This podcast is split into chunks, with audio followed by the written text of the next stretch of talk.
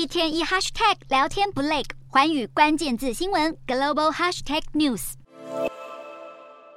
I'm excited to announce an entirely new AR platform with a revolutionary new product. And here it is. 万众瞩目的扩增实镜头戴装置 Apple Vision Pro 终于在苹果今年的 WWDC 开发者大会上重磅登场。充满科技未来感的造型和精致、充满细节的设计，让不少科技迷感到十分兴奋。苹果执行长库克在发表会上强调，Apple Vision Pro 作为苹果首款 AR 头戴产品，拥有着革命性的全新系统，将会进一步开启空间运算时代，为用户呈现难以置信的体验，而这款售价高达三千四百九十九美元，也就是折合台币价格超过十万的 Apple Vision Pro，也不负众望的让许多粉丝感到十分满意。不过，这却没有让才刚冲破盘中历史新高的苹果股价再创佳绩。事实上，在这场 WWDC 开发者大会之前，苹果早盘一度涨了超过百分之二，至一百八十三点八六美元。代表市值增至二点八八兆美元，差一点就能突破三兆美元大关。不料在开发者大会落幕后，苹果的股价却在五日收跌百分之零点七六，报一百七十九点五八美元。而这或许显示了苹果这次发表的新品虽然较好，却不一定叫座。投资人反应不如预期热烈，